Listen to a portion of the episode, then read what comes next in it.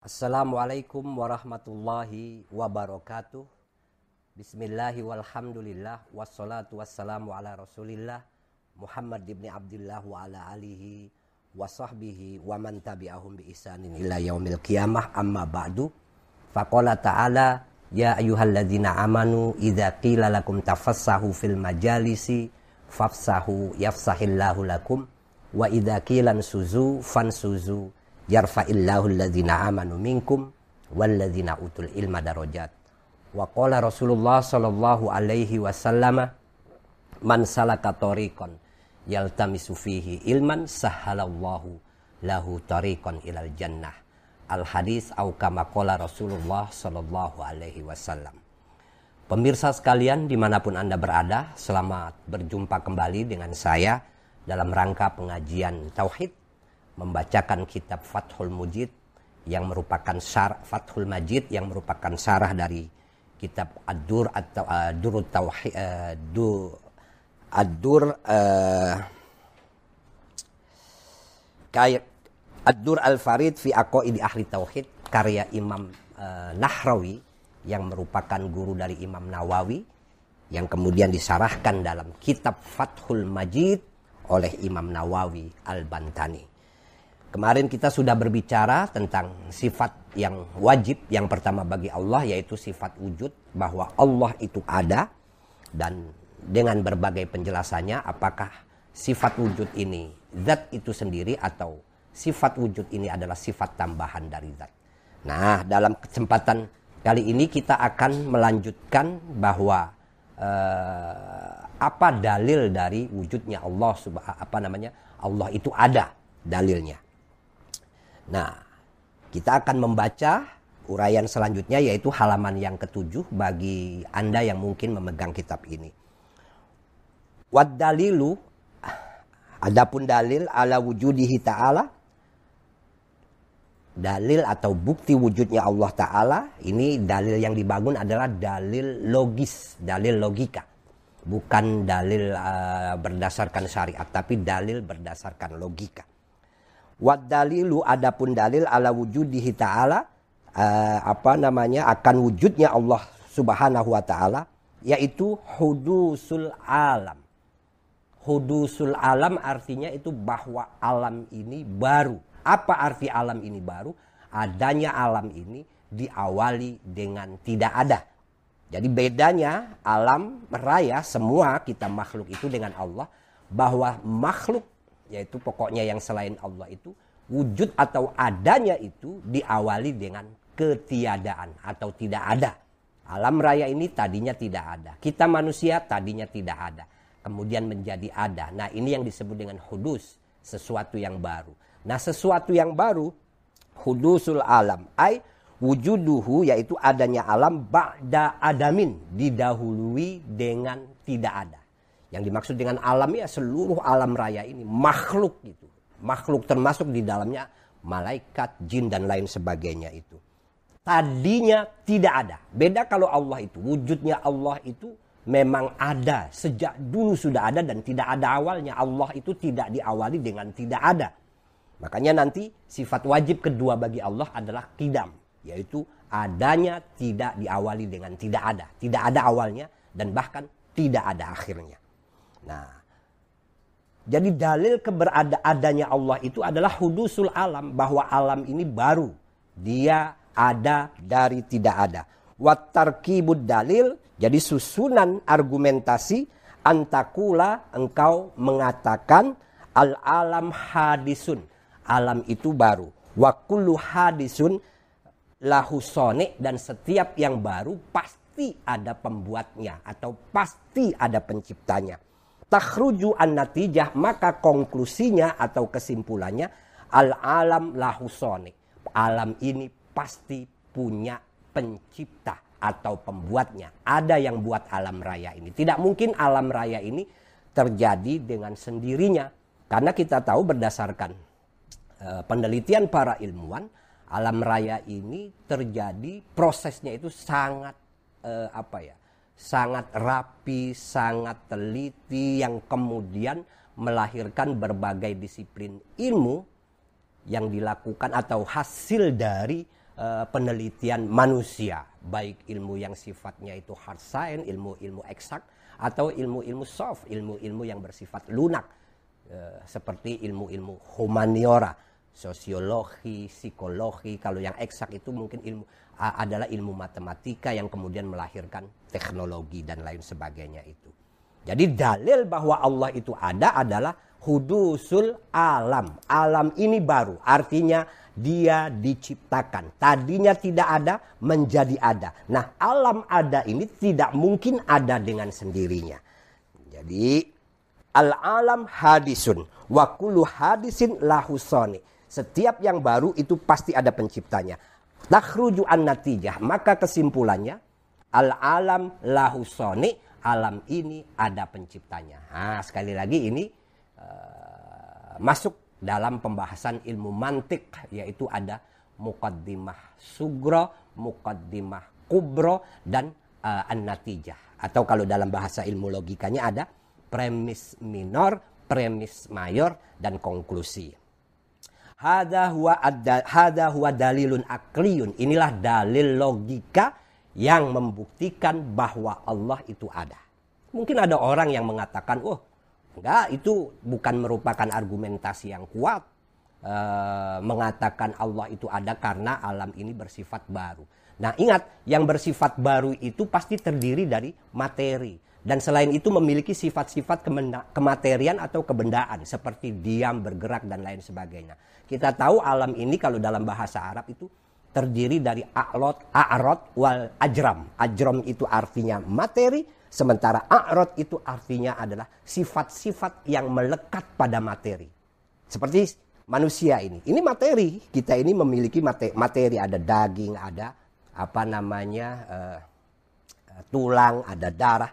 Nah, itu ajram namanya. Sementara yang disebut dengan a'rot itu sifat-sifat yang melekat pada materi itu. Dan sifat yang paling kuat dari materi itu adalah diam atau bergerak. Tidak ada materi yang tidak bergerak. Semua materi itu pasti bergerak. Sesuatu yang bergerak pasti baru. Dia melekat pada materi yang juga bersifat baru. Artinya materi yang melekat di dalam materi itu sesuatu yang baru, maka materi itu bersifat baru. Bahkan kalau kita memperhatikan dan membaca buku-buku fisiologis tentang fisik manusia, itu dijelaskan bahwa sel-sel tubuh kita ini setiap saat itu selalu berganti. Bahkan menurut penelitian fisiologis itu sepuluh tahun itu sel-sel tubuh yang ada di dalam diri kita ini sudah baru semua. Jadi badan saya, kepala saya, rambut saya, kuping saya, mata saya, dan lain sebagainya, bulu-bulu yang ada di dalam tubuh saya ini tuh dibanding sepuluh tahun yang lalu itu sudah baru semua. Sudah baru semua karena mengalami perubahan. Jadi tanda-tanda barunya alam raya itu adalah dia terdiri dari materi. Dan materi itu memiliki sifat-sifat yang berubah. Ya, materi itu, ah, makanya disebut alam ini terdiri dari ajram wal a'rod. Ajrom itu artinya materi, sementara a'rod itu artinya adalah sifat-sifat yang melekat pada materi. Ada warna kuning, ada warna hijau, ada warna hitam, itu sifat materi, yaitu a'rod. Begitu juga dengan bergerak atau diam. Tidak ada benda itu yang tidak bergerak. Hatta besi yang beratnya sepuluh kilo yang kita lihat sepertinya uh, apa namanya sebagai onggokan gitu. Dia diam, itu pada hakikatnya kalau kita meneliti itu terjadi perubahan. Cuman memang perubahannya itu sangat-sangat eh, apa namanya eh, tipis dan kecil sekali. Hanya para ilmuwan yang bisa melihat perubahan itu. Tapi kalau diri kita, wah kita setiap hari berubah. Ini. Sel-sel tubuh kita selalu berubah. Begitu juga tumbuhan, binatang, dan lain sebagainya. Kita perhatikan kalau kita menanam apa katakanlah eh, cabai di rumah, itu dari biji kita taruh dia di dalam tanah. Kemudian biji itu akan uh, berubah menjadi akar. Akar kemudian melahirkan batang. Batang kemudian melahirkan daun dan lain sebagainya. Seminggu kita tanam itu sudah terjadi perubahan. Sebulan berubah lagi. Tiga bulan berubah lagi. Sampai akhirnya berbuah, uh, uh, berbuah itu cabai. Awalnya cabai warna hijau, kemudian berubah menjadi kuning, lambat laun menjadi merah. Itu sesuatu yang membuktikan bahwa alam raya ini adalah hadis atau sesuatu yang baru yang adanya diawali dengan tidak ada. Nah, sesuatu yang baru itu pasti ada penciptanya, pasti ada pembuatnya. Siapa penciptanya? Penciptanya adalah zat yang maha hebat, yang maha kuat, yang maha teliti, yang maha bijaksana, dan lain seba dan maha-maha lainnya. Yang kemudian membuat alam alam raya ini bergerak sedemikian teratur. Berkah dari keteraturan alam raya inilah kemudian melahirkan berbagai ilmu pengetahuan yang landasannya adalah penelitian yang dilakukan oleh para ilmuwan itu. Wah, ini kita stop dulu sampai di sini. Alam raya ini ada penciptanya, tidak mungkin uh, tercipta dengan sendirinya. Siapa penciptanya? Yaitu zat yang maha agung dan lain sebagainya, dan maha-maha. Siapa namanya? Nah, disinilah peran wahyu, peran para nabi menyampaikan kepada kita bahwa zat yang maha mulia, maha agung, maha bijaksana ada namanya. Gitu. Siapa namanya? Nah, kita lanjutkan. Wa amma kaunusone, adapun uh, wujud apa keberadaan pencipta, huwa Allah, yaitu namanya Allah Subhanahu wa taala. Wahdahu, sendirian. La syarika, tidak ada temannya, tidak ada mitranya. Jadi Allah itu menciptakan alam raya ini tidak bermitra. Ini nanti akan ada penjelasan tersendiri apa yang dimaksud dengan la syarikalah, tidak bermitra.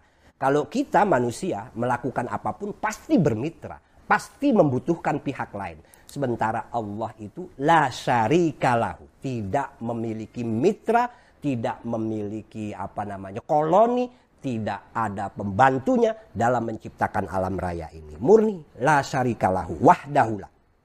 Wahdah, sendirian. Falaisa mustamadan minad dalil. Nah, nama pencipta ini adalah Allah yang menciptakan sendirian, tidak ada mitranya. Itu tidak diambil dari dalil akli. Nah, falaisa mustamadan minad dalil, tidak diambil. Apa namanya? Kita tahu bahwa yang menciptakan alam raya ini namanya Allah, itu bukan karena dalil akli. Beda dengan ketika kita uh, tahu bahwa Allah itu ada. Itu argumentasinya adalah dalil akli, seperti yang tadi saya sebutkan. Ada premis minor, premis mayor, ada konklusi, ada muqaddimah sugro, muqaddimah kubro, ada natijah. Itu dalil, dalil logis, argumentasi logis. Allah itu ada. Alam raya ini ada yang menciptakan. Tapi namanya Allah itu bukan tidak membutuh, bukan kita tahu bukan berdasarkan dalil akli. Bal, akan tetapi kita tahu alam raya ini diciptakan oleh zat yang maha agung, maha mulia, yang namanya Allah, bal minar rusul. Kita tahu namanya Allah itu dari para rasul, utusan. Yaitu ya sejak Nabi Adam sampai Nabi besar Muhammad sallallahu alaihi wasallam. Minar rusuli alaihi wassalatu wassalam. Semoga uh, sholawat dan keberkahan, kedamaian kita limpahkan kepada para rasul. Fatanabbah, maka ini harus diperhatikan lihadihis lihadihil masalah, untuk masalah ini. Jadi saya ulangi. Allah itu ada. Bukti adanya Allah atau Tuhan itu ada. Bukti adanya Tuhan itu adalah hudusul alam. Hudusul alam itu artinya alam raya ini baru. Baru itu artinya diciptakan dari tidak ada. Sesuatu yang diciptakan dari tidak ada, maka pasti ada penciptanya. Nah, itu dalil wujud atau adanya Tuhan. Siapa nama Tuhan itu? Nama Tuhan adalah Allah Subhanahu wa ta'ala. Dan nama-nama lainnya tentu kita tahu dalam Al-Quran ada Al-Asma Al-Husna, sembilan puluh sembilan nama. Kok tahu kita namanya Allah? Kita tahu namanya Allah itu peran disampaikan oleh para rasul kepada umat manusia. Fatanabbah, maka hal ini harus diperhatikan dengan baik. Jadi kalau suatu saat ada orang bertanya kepada kita, apa bukti adanya Allah? Kita bisa menjawab dengan argumentasi. Apa bukti adanya Tuhan? Kita bisa menjawab dengan argumentasi yang tadi sudah kita bacakan bersama-sama itu. Yang pertama soal keberadaannya itu. Argumentasinya adalah argumentasi logis atau dalilun akliyun. Sementara nama dari zat yang menciptakan itu kita tahu bukan berdasarkan pikiran kita, bukan berdasarkan logika kita, tapi itu adalah informasi yang datang dari para rasul, yaitu para utusan Allah Subhanahu wa ta'ala kepada umat manusia. Nah, jadi saya tidak perlu menjelaskan detail-detail tentang bagaimana uh, muqaddimah sugro, muqaddimah kubro, dan natijah yang ada di dalam dalil atau argumentasi logis yang tadi sudah kita bacakan. Kita lanjutkan. Wa inna makana, dan sesungguhnya ada, apa yang ada, hudusul alami, barunya alam raya ini dalilan, menjadi dalil atau bukti ala wujudihi ta'ala, atas adanya Allah ta'ala. Li'annal alam, karena sesungguhnya alam ini qabla wujudihi, sebelum adanya, kana mungkinan, dia mungkin. Artinya mungkin di antara ada dan tidak ada. Antara ada dan tidak ada, kemudian alam ini menjadi ada, pasti ada yang menentukan adanya. Nah, ini saya ulangi lagi, pada hakikatnya alam raya ini sebelum dia ada, dia punya kemungkinan ada dan punya kemungkinan tidak ada. Jadi kemungkinannya ada dua, antara ada dan tidak ada. Faktanya alam raya ini ada, artinya yang menang adalah ada, karena faktanya alam raya ada. Nah, untuk menjadi ada di antara tidak ada dan ada, ini pasti ada yang menentukan. Oh, alam raya ini harus ada. Maka yang menentukan ini adalah zat yang maha kuasa, yang mengadakan. Karena mungkinan, ay, yaitu maksud mungkin adalah wujuduhu wa adamuhu ala haddin sawa. Baik adanya alam raya ini atau tidak adanya, sama-sama punya potensi. Sama-sama mungkin terjadi. Walaupun faktanya Allah menciptakan alam raya ini. Artinya faktanya alam raya ini ada. Jadi mudah-mudahan ini bisa dipahami. Jadi alam raya ini menjadi bukti adanya Tuhan itu karena pada hakikatnya alam raya ini itu bisa ada dan bisa tidak ada. Kemudian alam raya ini ada, berarti ada yang menentukan, yang memilih alam raya ini di antara tidak ada dan ada. Nah, yang memilih alam raya ini menjadi ada, itulah Tuhan yang maha kuasa, Tuhan yang maha sempurna, yaitu Allah Subhanahu wa ta'ala. Dari mana kita tahu namanya Allah? Dari wahyu yang disampaikan oleh para rasul kepada kita. Uh, fawujuduhu uh, haddin sawa. Fawujuduhu, maka wujudnya alam musawin li adamihi, sama dengan tidak adanya. Artinya apa namanya, kesempatan untuk ada atau tidak ada itu sama. Uh, falamma wujida, ketika alam itu ternyata ada wujud, wazala anhu al adam, dan alam menjadi eh, apa namanya tidak adanya alam itu menjadi tidak ada, artinya alam menjadi ada. Wazala anhu al adam, alimna, maka kita tahu annahu, sesungguhnya eh, kelak apa ya sesungguhnya turajjahu wujuda wujuduhu, wujudnya alam itu dipilih, ditentukan dari tidak ada.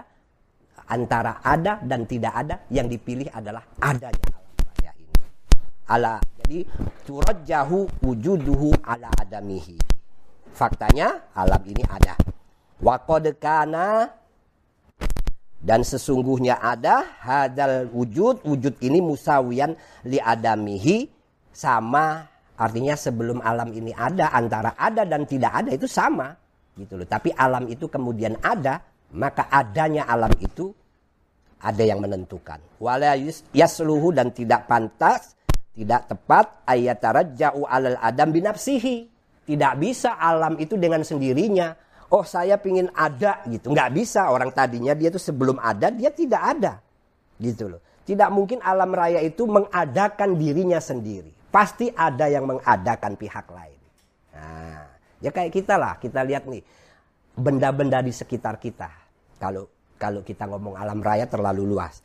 Benda-benda di sekitar kita, pulpen, peci, baju, kamera, T V, gedung ini. Ini tadinya kan tidak ada. Antara ada dan tidak ada itu punya kesempatan yang sama. Ketika saya umpamanya membuat katakanlah eh, apa yang saya bisa buat eh, makanan umpamanya, saya membuat Uh, somai. Sebelum saya buat somai, somai itu antara ada dan tidak ada punya kesempatan yang sama. Ketika kita atau saya memilih membuat somai, maka adalah somai itu. Nah, somai itu ada karena ada yang membuatnya. Pulpen ini ada karena ada yang membuatnya. Peci ini ada karena ada yang membuatnya. Baju ini ada karena ada yang membuatnya. Alam raya ini ada karena ada yang membuatnya, yaitu zat yang maha ada, yang adanya bahkan sudah ada sebelum kata ada itu ada. Wah.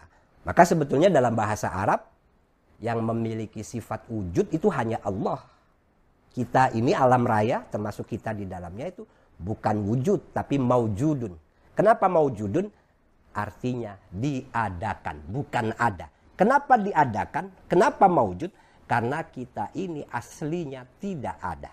Kita ada karena diadakan. Nah, jadi ini harus pelan-pelan dipahami dengan baik. Karena memang ngaji ilmu tauhid ini kita diajak berpikir secara logis menggunakan teori-teori ilmu logika itu tadi. Uh. Dan terakhir, tidak mungkin alam raya itu wujud dengan sendirinya, memilih dirinya wujud. Walaya suluhu ayatarojja'a alal adam. Dia itu memilih binafsihi dengan dirinya sendiri. Fata ayyana, maka kemudian wujudlah annalahu murajjihan. Bahwa adanya alam ini. Dengan demikian ketika alam raya itu tidak mungkin mengadakan dirinya sendiri, maka nyatalah bahwa alam raya ini ada lahu murajjihan, ada zat yang memilihnya untuk ada. Nah, wahwa murajjihnya itu yaitu zat yang memilih untuk ada, allazi aujadahu, dialah yang mewujudkan alam raya ini. Wahwa Allahu tabaraka wa ta'ala, dialah Allah yang maha mulia, yang maha tinggi. Jadi saya harus mengulangi kembali. Alam raya ini sebelum ada itu punya kemungkinan untuk ada dan punya kemungkinan untuk tidak ada. Kemudian alam raya ini faktanya ada. Adanya alam raya ini tidak mungkin dia memilih dirinya sendiri untuk ada. Maka adanya alam raya ini pasti ada pihak lain yang menentukan alam raya ini menjadi ada. Nah, pihak lain yang menentukan alam raya ini menjadi ada, namanya adalah Allah Subhanahu wa ta'ala. Harus dipahami dengan baik. Pelan-pelan. Fa'in kilah, maka apabila dikatakan, ditanya, mad dalilu ala hudusil alam. Apa bukti bahwa alam raya ini baru? Artinya baru itu alam raya itu tercipta, tadinya tidak ada menjadi ada. Apa buktinya? Nah, fal jawabu, maka jawabnya adalah annal alama, sesungguhnya alam raya ini ajromun wa a'rodun, terdiri dari materi dan sesuatu yang melekat dari pada materi itu. Ajrom itu artinya materi, a'rod itu artinya sifat-sifat yang melekat pada materi. Ya kita atau barang-barang yang kita lihat ini ajrom semuanya, materi. Piring, gelas, dan lain sebagainya, itu materi. Nah, a'rod itu kalau di dalam gelas, itu adalah sifat dari materi itu. Bulat, ada lubangnya, ada gagangnya, itu namanya a'rod. Atau warna gelas itu putih, hitam, kuning, hijau, itu namanya a'rod. Badan kita juga ini materi. Ada daging, ada tulang, bahkan ada yang kecil-kecil, sel, dan lain sebagainya. Itu materi. A'rod, warna kulit kita putih, warna kulit kita hitam, warna kulit kita kuning dan lain sebagainya, itu a'rod. Benda ini bergerak diam, itu a'rod namanya. Nah, sesuatu yang ada a'rodnya itu pasti bersifat baru. Baru itu artinya tidak ada dengan sendirinya, pasti ada yang menciptakan. Artinya ada artinya adanya ada awalnya. Jadi tidak apa uh, ada dari dulu, tidak ada awalnya. Yang tidak ada awalnya itu hanya Allah Subhanahu wa taala. Uh, fal jawab annal alam ajromun wa a'rodun. Alam ini terdiri dari materi dan sifat-sifat yang melekat pada materi itu. Watil kal a'rod, dan a'rod itu kal harokah. Jadi sifat-sifat yang melekat pada materi itu kal harokah, seperti bergerak, wasukun, dan diam. Hadisatun, itu sifatnya juga baru. Ai maujudatun, yaitu ada ba'da adamin, setelah tidak ada. Fadalilun bidalilin, dengan bukti annaka tusahiduha mutaghayyirah min wujudin ila adamin wa min adamin ila wujudin. Kita bisa perhatikan bahwa setiap benda yang kita lihat ini memiliki sifat diam dan gerak, dan kita bisa melihat itu semuanya adalah perubahan. Semua berubah, tidak ada, cuman memang ada yang perubahannya dengan mudah kita bisa saksikan, seperti kita umpamanya buka jendela, lihat kendaraan lewat, itu perubahan bisa kita saksikan.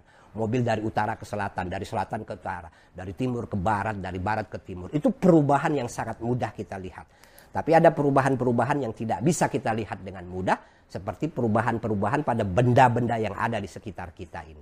Kita tidak melihatnya berubah. Benda, meja, kaki kamera, T V kelihatannya tidak berubah. Tapi pada hakikatnya mengalami perubahan, cuman apa ritme perubahannya itu sangat sangat perlahan, karena benda, masing-masing benda itu memiliki apa namanya kekuatan tersendiri. Kalau kita melihat umpamanya tumbuhan, daunnya hari ini kita lihat hijau, mungkin seminggu kita bisa melihatnya kuning. Itu terjadi perubahan. Badan kita juga, kita dulu merasa ketika masih kecil lemah, kemudian menguat menjadi anak remaja, anak remaja menjadi dewasa pada umur dua puluh lagi kuat-kuatnya, umur tiga puluh masih kuat, empat puluh sudah berkurang itu apa namanya daya tahan fisik kita. Karena kita sudah mengalami perubahan. Apalagi umur lima puluh, enam puluh, mata kita sudah mengurang atau berkurang kekuatan penglihatannya, kuping juga begitu, gigi kita sudah hilang dan lain sebagainya. Semuanya mengalami perubahan. Karena apa? Semuanya itu memiliki a'rod, yaitu sifat yang melekat pada materi, yaitu salah satu contohnya adalah bergerak dan diam atau perubahan itu sendiri. Tidak ada sesuatu yang tidak berubah.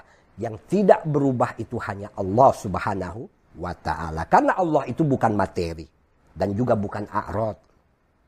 Nah, jadi bidalilin annaka, engkau melihat segala sesuatu itu mutagayyiratun, berubah-berubah, min wujudin, dari ada, ila adamin, menjadi tidak ada, wa min adamin, dari tidak ada, ila wujudin, menjadi ada. Gedung ini dulu ada nggak? Nggak ada. Dulu hanya tanah lapang, atau uh, ada di sini gedung yang yang lama gitu loh, bukan gedung P B N U sekarang. Kemudian berubah, dibongkar jadi gedung P B N U. Rumah kita juga dulu, tempat tinggal kita dulunya tidak ada, berubah dari tidak ada menjadi ada. Suatu saat akan tidak ada lagi. Kita juga begitu, dari tidak ada sekarang kita ada dengan fisik yang ada ini. Suatu saat akan tidak ada lagi karena kita mengalami perubahan, selalu berubah. Uh, fal jismu, maka yang disebut dengan jisim, uh, badan atau tubuh atau materi, segala sesuatunya itu tarotan kadangkala kadangkala yakunu uh, ada itu jism itu mutaharikan, kadang-kadang bergerak. Benda-benda itu kadang-kadang bergerak, mutagayyirotan, dan berubah, bisukuni, dengan diam, wasukun, dan diam itu kemudian mutagayyirun, juga berubah, bil harokah, dengan sebab bergerak. Tangan saya diam. Dari bergerak menjadi diam. Berubah menjadi gerak. Bergerak lagi, diam lagi, dan lain sebagainya. Selalu mengalami perubahan itu. Nah, sekali lagi, perubahan itu ada yang bisa dengan mudah kita lihat, dan ada yang tidak bisa kita lihat secara mudah. Intinya, segala sesuatu alam raya ini selain Allah, pasti mengalami perubahan. Ada yang berubahnya detik demi detik, ada yang berubahnya hari demi hari, ada yang berubahnya minggu demi minggu, ada yang berubahnya itu adalah tahun demi tahun. Dan seterusnya, dan seterusnya, dan seterusnya. Faya'lamu fayu'lamu, maka diketahuilah min hadza Dari penjelasan itu semua, annal a'rad, sesungguhnya sifat-sifat benda itu hadisatun, bersifat baru. Bersifat baru itu artinya dari tidak ada menjadi ada. Nanti tidak ada lagi menjadi ada. Nah, kalau dalam ilmu apa?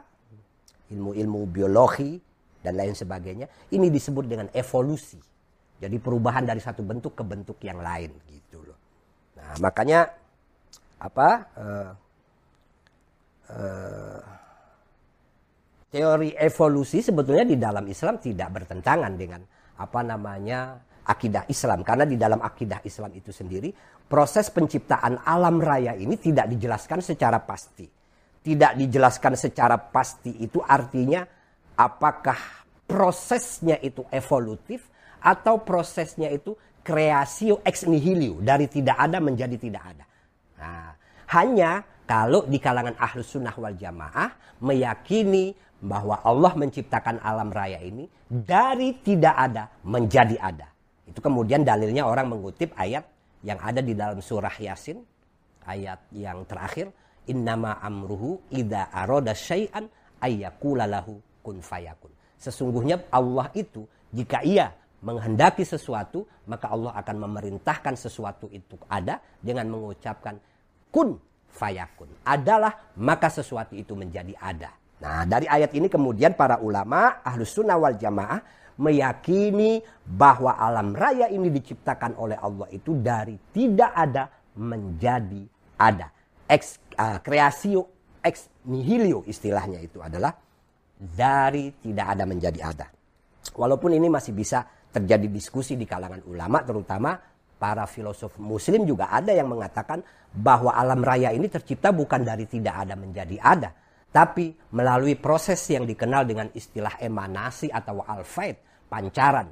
Apalagi ada hadis qudsi yang mengatakan bahwa Allah itu pernah berfirman, kuntu kanzan makhfiyan fa'uridu an u'raf. Jadi aku dulunya adalah perbendaharaan yang tersembunyi. Maka ketika Allah itu menginginkan dikenal, fa'uridu an u'raf, aku ingin dikenal. Ketika Allah berfirman seperti itu, terjadilah al-faid atau emanasi atau pancaran dari entitas. Apalah bahasanya kalau sudah soal Allah ini kita sudah sulit membahasakan dengan kalimat yang tepat. Dari zat Allah itu memancar entitas awal, entitas kedua, entitas ketiga, dan lain sebagainya. Yang teori ini dijelaskan oleh seorang filosof muslim yang bernama Ibn Sina. Tapi di kalangan ahlus sunnah wal jamaah, penciptaan alam raya itu bukan berdasarkan al-faid, bukan berdasarkan emanasi, tapi berdasarkan creatio ex nihilo, dari tidak ada menjadi ada. Nah, sebagai seorang muslim, pelajar muslim, kita boleh membaca dan memahami uh, perdebatan soal asal-usul penciptaan alam raya ini. Yang penting kita yakin alam raya ini tidak ada dengan sendirinya. Dia ada karena diadakan oleh yang maha ada. Yang maha ada itu ada bahkan sebelum kata ada itu ada. Dan namanya adalah Allah subhanahu wa ta'ala, yang kita tahu nama itu dari para rasul yang diutus kepada kita. Nah.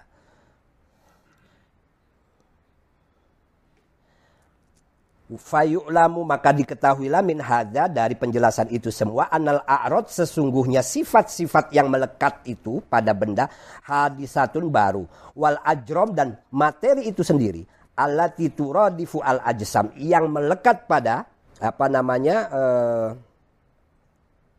eh, pada fisik, pada benda, pada materi, eh, mulazimatun litilkal a'rad, selalu bersifat seperti itu. Tidak ada materi itu yang tidak diam, tidak memiliki sifat gerak. Maka setiap materi pasti memiliki sifat yang gerak atau diam. Nah, karena materi itu memiliki sifat berubah, dan sifat berubah itu adalah hadis, maka materi itu hukumnya adalah hadis atau baru. Segala sesuatu yang dilekati oleh sesuatu yang baru, maka dia berhukum baru pula. Ya, mulazimatun litilkal a'rad, selalu ada perubahan. Li'annal jisma, karena sesungguhnya fisik, materi, la yakhlu, tidak mungkin sepi atau tidak mungkin benda itu uh, bersih atau tidak ada. Anil harokati, dari gerak, wasukuni, dan uh, apa namanya diam. Artinya apa? Tidak mungkin ada benda yang tidak berubah. Tidak mungkin itu. Pasti kalau tidak diam, ya bergerak. Punya sifat-sifat yang baru. Nah, sifat yang baru ini pasti melekat pada sesuatu yang sesuatu itu pasti bersifat baru pula. Jadi li'annal jisma la yahlu minal anil harokat wasukun. Tidak ada benda atau materi yang tidak diam dan tidak bergerak. Wa kullu mulazimatin lil hadis. Segala sesuatu yang melekat padanya sesuatu yang hadis, fahuwa hadisun, maka dia juga bersifat hadis atau baru. Sekali lagi, makna baru atau hadis ini adalah tercipta. Artinya tadinya tidak ada. Nah, dia ada karena diadakan. Nah, yang mengadakan ini kalau benda-benda yang kita lihat ya, pasti sabab-sabab pertama, sabab-sabab kedua, dan lain sebagainya. Nah, sabab paling tertinggi yang disebut dengan sababul asbab. Atau kalau dalam ilmu logika disebut dengan prima causa, yaitu Tuhan yang Maha Esa, namanya Allah Subhanahu wa Ta'ala. Fal ajromu, maka yang disebut materi itu hadisatun, bersifat baru. Ai maujudatun, yaitu ada ba'da adamin, sebelum yang sebelumnya tidak ada. Kal a'rodi, seperti sifat-sifat yang melekat pada fisik atau materi itu. Wa hasilu hadzal dalil, kesimpulan dari dalil atau argumentasi yang sudah kita jelaskan itu tadi, antakula, engkau bisa mengatakan al ajromu, setiap materi mulazimatun lil a'rod, pasti memiliki sifat-sifat al-hadisah yang baru. Wa kullu ma lazama al-hadis, segala sesuatu yang memiliki sifat-sifat yang baru, fahuwa hadisun, maka dia pun bersifat baru. Yuntij lana, maka kesimpulannya kita bisa mengambil kesimpulan annal ajrom, sesungguhnya materi hadisun, hadisatun, bersifat baru. Wa hudusul ajrom, dan kebaruannya materi itu, wal a'rad, dan juga sifat-sifat materi itu, dalilun ala wujudihi ta'ala, merupakan bukti akan adanya Allah Ta'ala. Karena apa? Li'anna kulla hadisin, karena segala sesuatu yang baru, la buddalahu mim muhdisin, tidak mungkin terjadi tanpa adanya yang me- menciptakan. Segala sesuatu yang baru pasti ada penciptanya. Wala muhdisa illallah, dan tidak ada pencipta yang hakiki illallah, kecuali Allah Subhanahu wa Ta'ala, wahdahu, sendirian, tidak ada mitranya. Makanya disebut wahdahu la syarikalah, tidak dibantu oleh siapapun.